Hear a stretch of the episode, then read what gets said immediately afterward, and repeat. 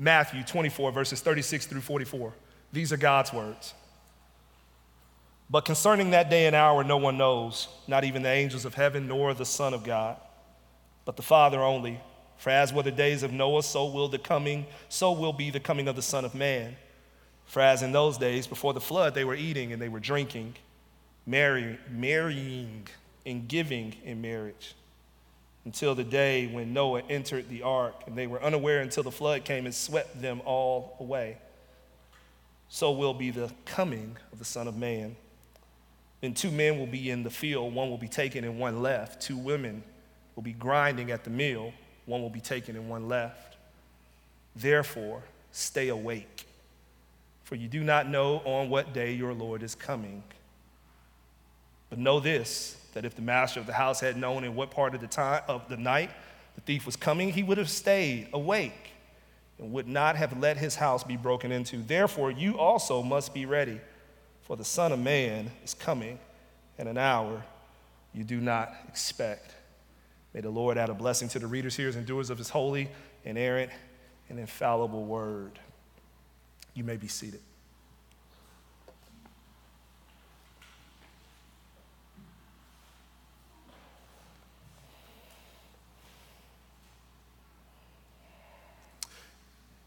For those, uh, those of you who haven't been with us uh, through the years, um, every year we typically at City Light pause and we focus our hearts and our minds intentionally on the first and second coming of Christ.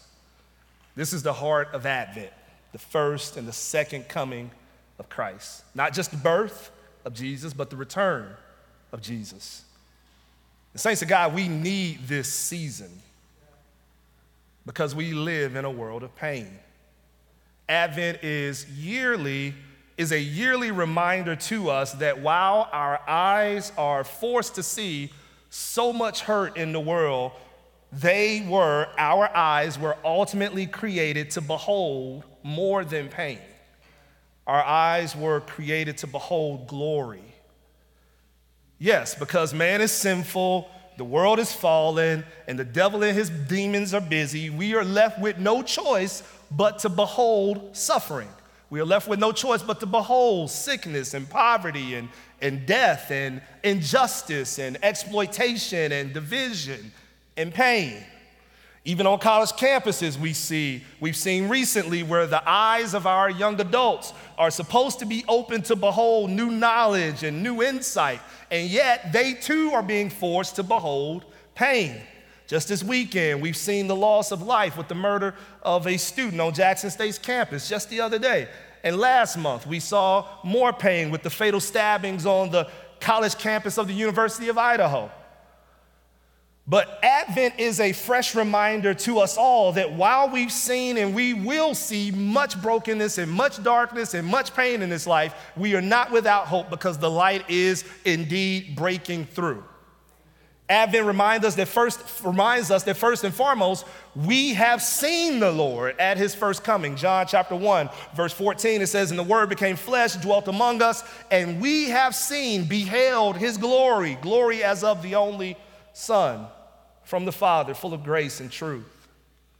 But secondly, we are not without hope because we will see him at his second coming. First John chapter 3 verse 2 it says behold or beloved we are God's children now and what we will be has not yet appeared but we know that when he appears we shall be like him because we shall see him behold him as he is. This is the heart of Advent celebrating what we beheld in Christ and holding on to the hope and the joy and the love that comes from that vision while anticipating what we will see in Christ at his return. So, to that end, I want to take a moment this morning to encourage us to keep watching in anticipation of his second arrival. As we look at the text, we hear Jesus giving us a few things to consider as we watch for and anticipate his second coming. The first thing we know as we are watching is that, based on Jesus' words, his arrival will be unknown. Matthew chapter 24, verse 36, it says, But concerning that day and hour, no one knows, not even the angels of heaven, nor the Son, but the Father only. No one knows. We should keep watch. We should keep watching because we don't have the privilege of knowing the timeline of the Son's second advent or second coming. No one knows.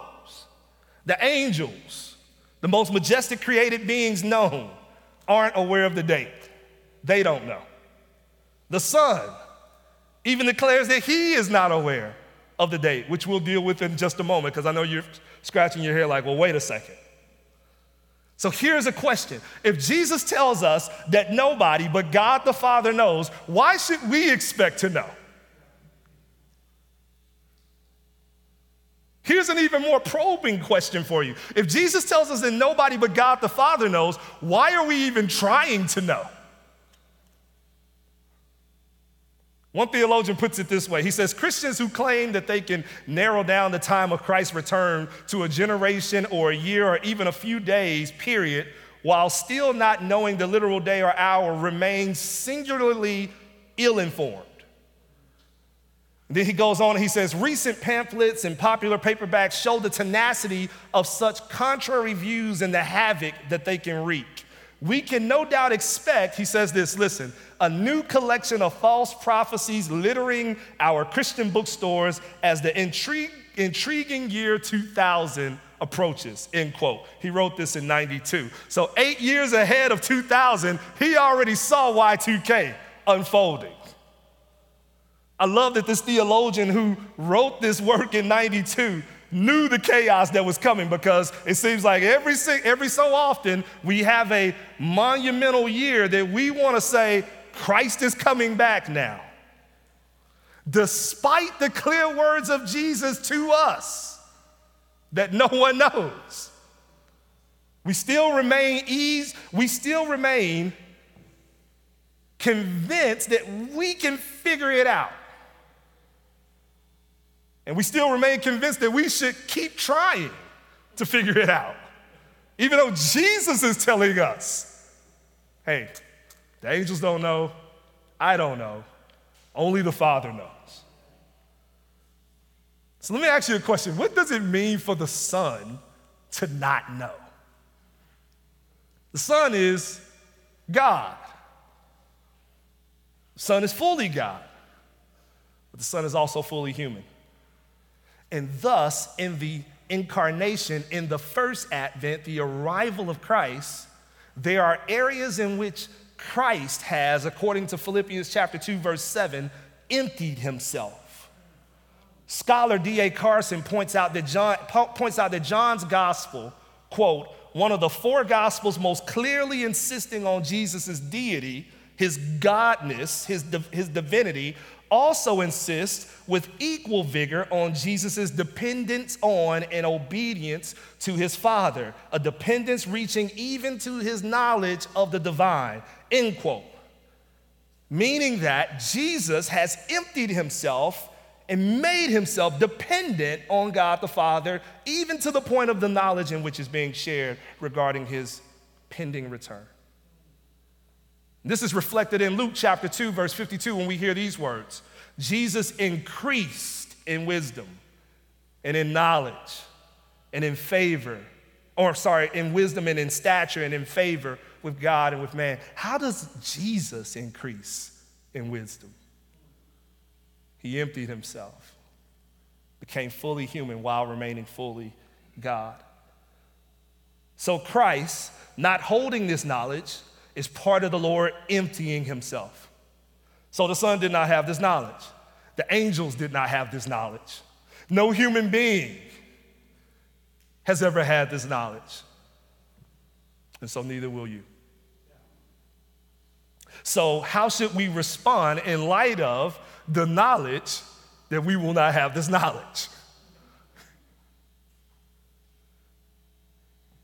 Another theologian quotes and he says, If the Son himself does not know the time of the second advent, his second coming, how cheerfully should we, his followers, rest in ignorance that cannot be removed. Trusting in all things to our Father's, Heavenly Father's wisdom and His goodness, striving to obey His clearly revealed will, and leaning on His goodness for support. In other words, instead of investing your energy in the unknowable, we should strive to invest our energy in the parts of His will that He has revealed to us. And we should strive to live in the joy and the hope that while we may not know when it is happening, we know that it will happen. We don't know when, but we can still live like it will happen because it will happen. His arrival will be unknown, it will remain unknown. So invest your energy not in searching for time and dates, but in living in the knowledge that his advent, his second advent, is indeed unavoidable. That's what you should do while you watch. Now, here's another thing you should do while you watch realize that his arrival will be sudden. Verse 37, it says, For as were the days of Noah, so will be the coming of the Son of Man. For as in those days before the flood, they were eating and drinking marry, marrying and giving in marriage. Why can't I say marrying this morning? Until the day when Noah entered the ark and they were, una- and they were unaware until the flood came and swept them all away, so will be the coming of the Son of Man. What is the significance of a sudden and unexpected second advent? Well, according to Jesus, we have an answer when we look back to the days of Noah. Now, for those of you who may be unfamiliar, or those that's watching that may be unfamiliar with this account about Noah that Jesus is referring to, it goes all the way back to the very first book of the Bible, Genesis. And there was a time where the world had grown so cold, so wicked, so evil, that God declared he was going to basically reboot it. God said that he's going to send a flood, and only one righteous, blameless man and his family are going to be protected in that flood. So he instructs that man to build an ark a big ark. An ark so big that he can place all kinds of food and vegetation and all kinds of animals in the ark. And after he and his family are safely in this massive ark, the floodwaters are going to start. And they will not stop until everything is destroyed. Now, the point, of, the point Jesus wants us to pull from this, this account is that before the great flood of Genesis 7 starts, everyone was just living regular lives, doing regular things, eating, drinking, marry, marrying, and giving in marriage, making all the normal plans that they would normally make living totally unconvinced and inconvenienced lives. Meanwhile, Noah's normal life is completely and totally uprooted. He's now dedicating his entire life to constructing an ark the size of a professional football field with the height of a five story building. And I'm sure there are many who are looking at Noah many of the rest of the world and saying, What on earth are you doing? And why are you wasting so much time on this frivolous effort? This is ridiculous. This is crazy to have your life so uprooted and so altered. Unless whatever he's preparing for really does, in fact, happen and come. And it does. And when it does, there is no time to prepare. There is no time to plan. There is no time to build any more big boats. When the day comes, it comes and it comes suddenly. So, Jesus' point in bringing up this story is that his second advent, his second coming, will be very much like this. Everyone will be living regular lives, everyone will be doing regular things, totally unconvinced and inconvenienced lives. Or totally unconvinced and not, and, and not bothered to be inconvenienced, rather. But what will he expect of his people while all of this is happening? Well, he will expect of his people that we will be eagerly watching for his return, living lives of preparation, living lives of obedience, living lives like Noah, not getting caught up trying to figure out what is, what is not meant for us to know, the exact uh, time and the exact day of his return, but instead living as if his coming is sure and his coming will be sudden. In fact, 1 Thessalonians chapter 5, verse 1 through 6, it says, Now concerning the times and the seasons, brothers, you have no need to have anything written to you, for you yourselves are fully aware that the day of the Lord will come like a thief in the night. While people are saying there is peace and there is security, then sudden destruction will come upon them as labor pains come upon a pregnant woman suddenly, and they will not escape. But you are not in darkness, brothers, for that day to for that day to surprise you like a thief.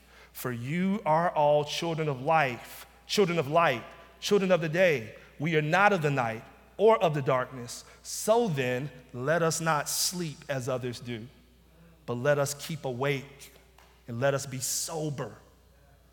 You see, brothers and sisters, you see, family, if you are living your life as if this is the only life, then, and, and, and there is no second advent, no second coming, then these words should be concerning for you. But if you are not in darkness, if you are in the light, then it is not a concern you should carry. Rather, it's eager anticipation that you should hold.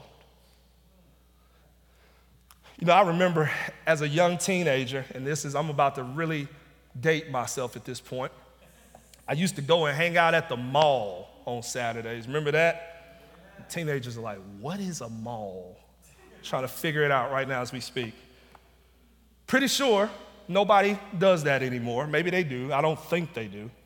But I loved going to the mall on Saturdays and I loved going to hang out at the arcade and loved going to Corn Dog 7 Corn Dog 7 had this fresh lemonade, had these seasoned fries, which was really nothing but crinkle cut fries that they threw some Lawry seasoning salt on, but it would taste really, really good. And of course, they had really, really good corn dogs because, I mean, you can't call yourself Corn Dog 7 unless you have good corn dogs. And the arcade had all the hits Street Fighter, Mortal Kombat, Cruis'n USA. My parents, however, worked on Saturdays. It was one of their busiest days, so there wasn't a whole lot of time to break loose from what they were doing to take us and drop us off at the mall. So sometimes they would take a break, and then they would jet over to the house, pick us up, or sometimes one of their friends, or even one of their customers. You remember this, mom? One of their customers would, would pick us up and take us to the mall. And the times when they took us would be very unpredictable. They didn't come when we were ready, they came when they were ready right? I got a break now. Okay, let me get out of here. Let me go pick up, pick up the kids. Let me go drop them off at the mall. Give them $10 because $10 could last like five hours at the mall back then. Give them $10 and then let them, you know, and then I'll get back to work. So they didn't come when we were ready, they came when they were ready. But when they were ready, it was important that we were ready because they were not going to wait for us. However, Given how bad I wanted to get to the arcade and play some NBA Jam so I could hit three, three shots and get on fire, it wasn't that much of an inconvenience for me. Do you think I was, when they got there, saying to myself, oh man, I had to get ready two hours ago? No, I was ready and waiting and eager. I was staying ready. You see, it wasn't an inconvenience for me at all because I was waiting on something that I was dying to experience. See, how much would our anticipation of the second coming of Christ change if we remembered that we were waiting on something so beautiful, so joyful, so perfect that it was indescribable? How much would our preparation change if we remembered this truth about what we were waiting on? You see, because of the eternal experience that awaits us, we should be living a life for the Savior that reflects a joyful and a hopeful and an eager anticipation and preparation. Are you pursuing to live such a life? The second advent will be unknown. So our lives should not be consumed in knowing when he will arrive, but rather our lives should be consumed in just living in humble obedience, anticipating that arrival.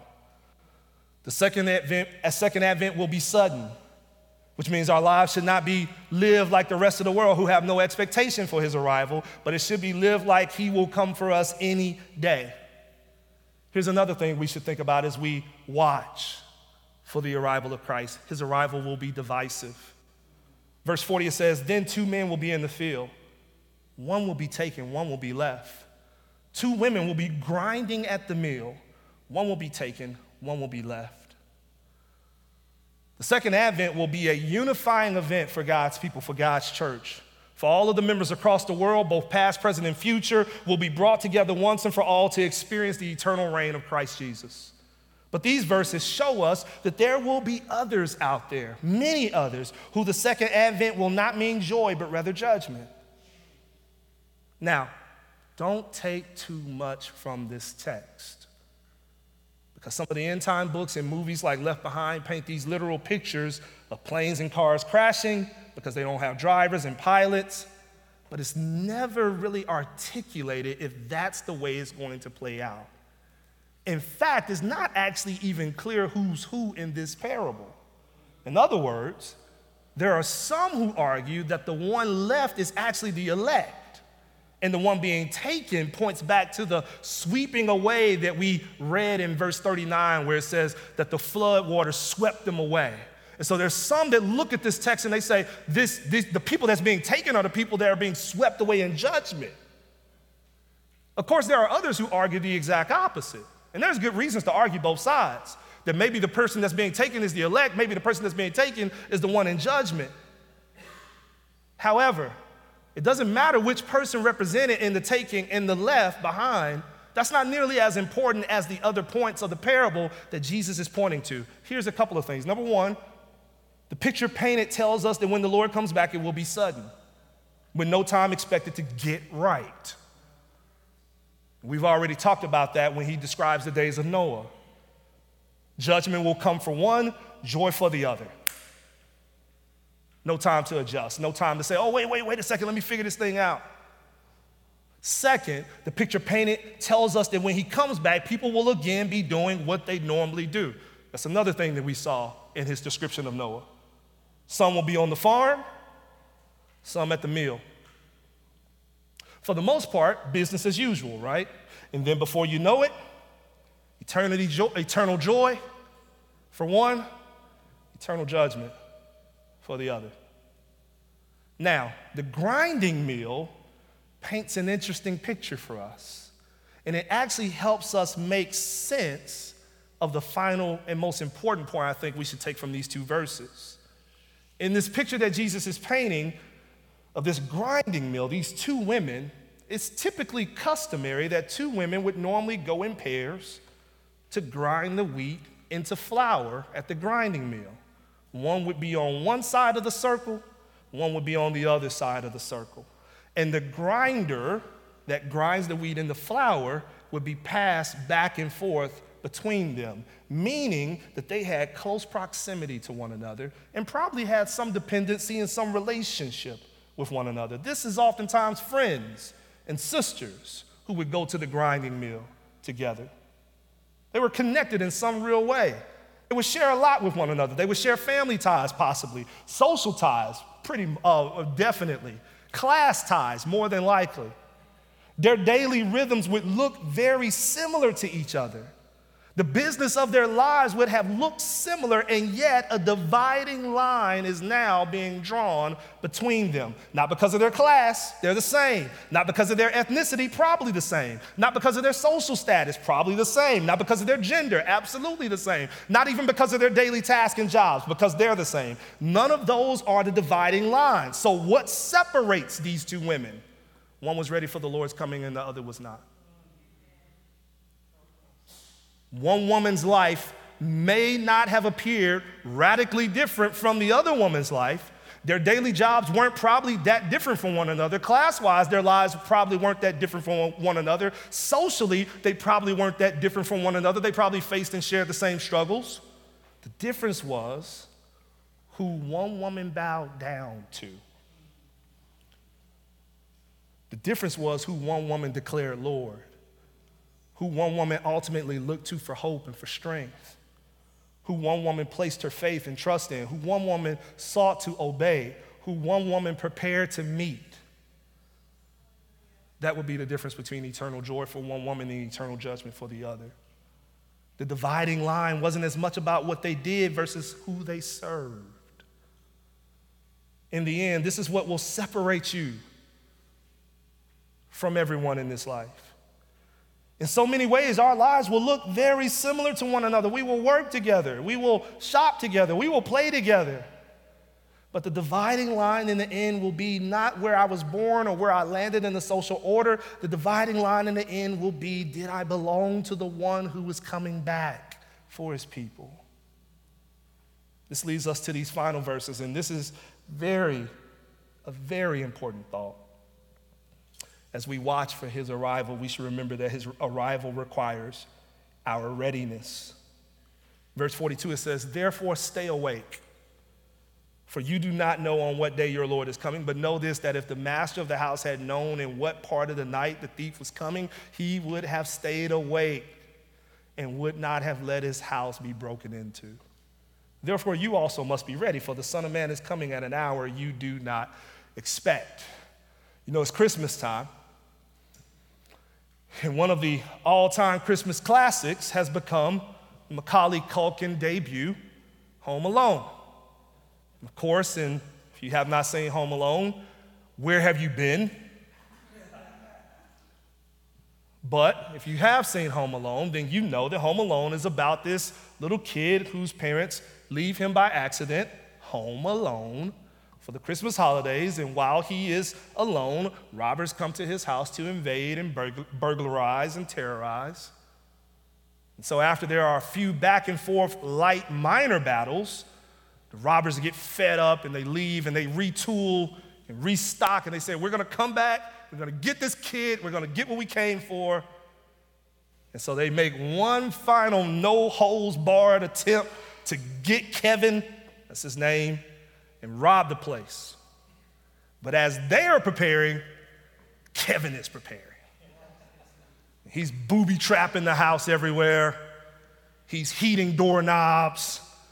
He's hanging, swinging paint cans to hit them in the face as they come in. He's icing the stairs. He's setting blow torches at the door so that when they open the door, the blowtorch goes off and their hair is lit on fire.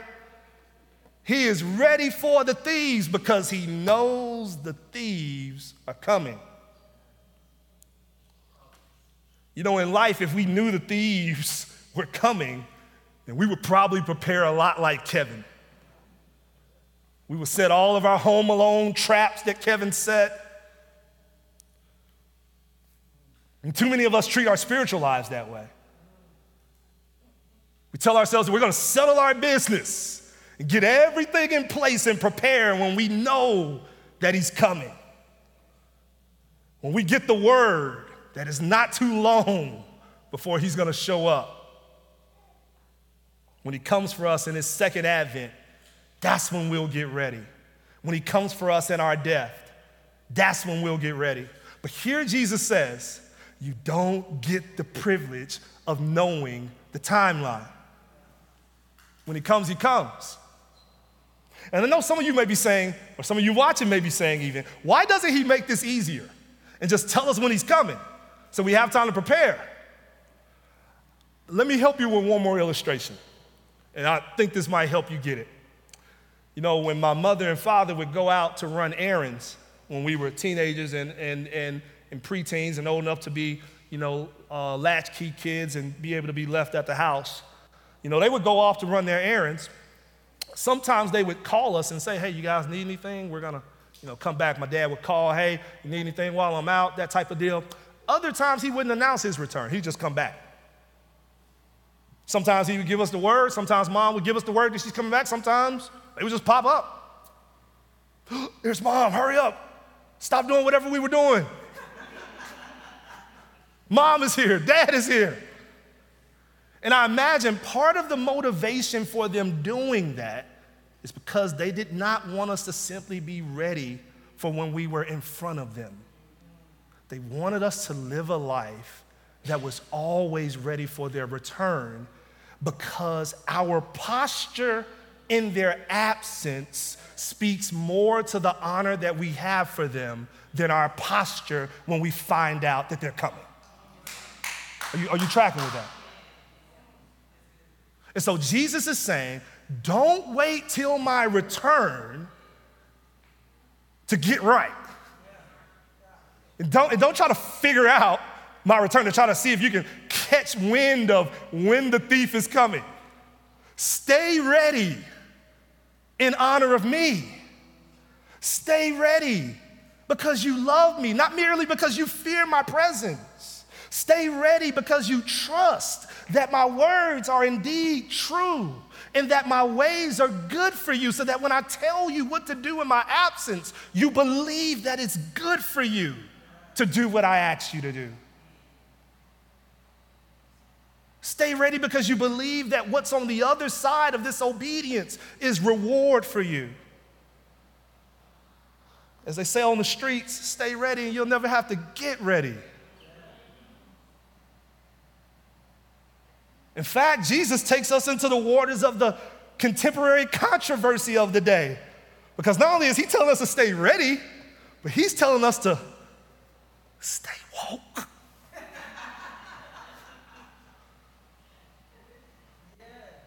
I mean, before the word woke was a word in black culture to highlight spiritual and intellectual enlightenment, and certainly way before the term became what it is now, which is I don't even know what it is. It's just like a pejorative for anything tied to left leaning anything. Before all of that, Jesus was encouraging us to stay woke. Now, not stay woke like any of those, you know, connotations from, from, from our culture. When Jesus was saying stay woke, as you see in Matthew verse 20, uh, chapter 24, he's constantly talking about being awake. First Thessalonians chapter 5, he's constantly talking about being awake. And so when Jesus was saying stay woke, he was saying when the world is laughing at your preparation to meet your Savior, you stay woke by remembering that according to the Apostle James, we must not be deceived because God will not be mocked. That whatever a man soweth, that shall he also reap. When Jesus talks about staying woke, he's not, he's talking about when the world is living recklessly as if there is no God. Remember that according to the Gospel of John, our God has gone to prepare a place for us, and He will come again and will take us to Himself, that where He is, we may be also. When Jesus is saying stay woke, he's saying that when the world is in despair and when the world is hopeless as if there is no God, remember that according to Paul's letter to the Thessalonians, we do not grieve as others who do not have any hope. For since we believe that Jesus died and rose again, even so through Jesus, God will bring with him those who have fallen asleep. And those final words right there bring me to my final words of encouragement to you in watching for the Lord's coming. Those final words, for since we believe that Jesus died and rose again, even so, through Jesus, God will bring with him those who have fallen asleep. My final words of encouragement to you in watching for the Lord's coming is that you can watch with confidence because his second arrival is confirmed by his first. Like his second arrival, his first arrival was unexpected. We only had the promise, but we didn't know the time in which the promise would be fulfilled. Through Moses, we were assured that he was coming. Through David, we were assured that he was coming. Through Isaiah, we were assured that he was coming. Through the 12, the minor prophets, we were assured that he was coming. And yet, we waited. We waited centuries, centuries before he came, before he arrived, before the first advent. And like his second arrival, his first arrival was sudden. With no plans of his arrival in sight, God's divine messengers began to appear. The angels began to appear, first to the family. They appeared to Mary. They said, Hey, you're with child. As a virgin, you're going to give birth to the Savior of the world. They appeared to Joseph and said, Joseph, it's okay. Mary's with child, but it's okay. They appear to the shepherds in the heavens, in the lights, as they arrayed the heavens And they declared that unto, the, uh, unto you this day a child is born. And then they appear to others and others and others and so forth and so on. And while the rest of the world was eating and drinking and buying and selling and planting and marrying, God was coming down to earth wrapped in human flesh. And like his second arrival, his first arrival was miraculous. Came from a virgin womb, lived a perfect life, did miraculous works, turning water into wine, feeding 5,000 off of two fish and five loaves, and did all of these miraculous things. And the second arrival will be miraculous as well as he cracks the sky. And like his second arrival, his first arrival accomplished this purpose. He came to rescue and save the lost. He came to give life to dead men and dead women. He came to pay the ransom for many. He came to die on the cross for our sins. He came to be raised from a borrowed tomb. And he accomplished his purpose. And in so doing, he saved many and he established his church. And so, as he did then in his first advent, we can take confidence as we look towards the second that he's going to do what he has set out to do, which is restore everything. To restore all of the brokenness, to restore all of the pain, to restore all of the heartache, to restore all of the hurt, to restore all of the suffering, to relieve us of every burden, to wipe every tear. And if he accomplished exactly what he set out to do the first time he came, we can take confidence and watch with eager anticipation that he will accomplish exactly what he sets out to do when he returns again. Amen. Amen. Let's pray.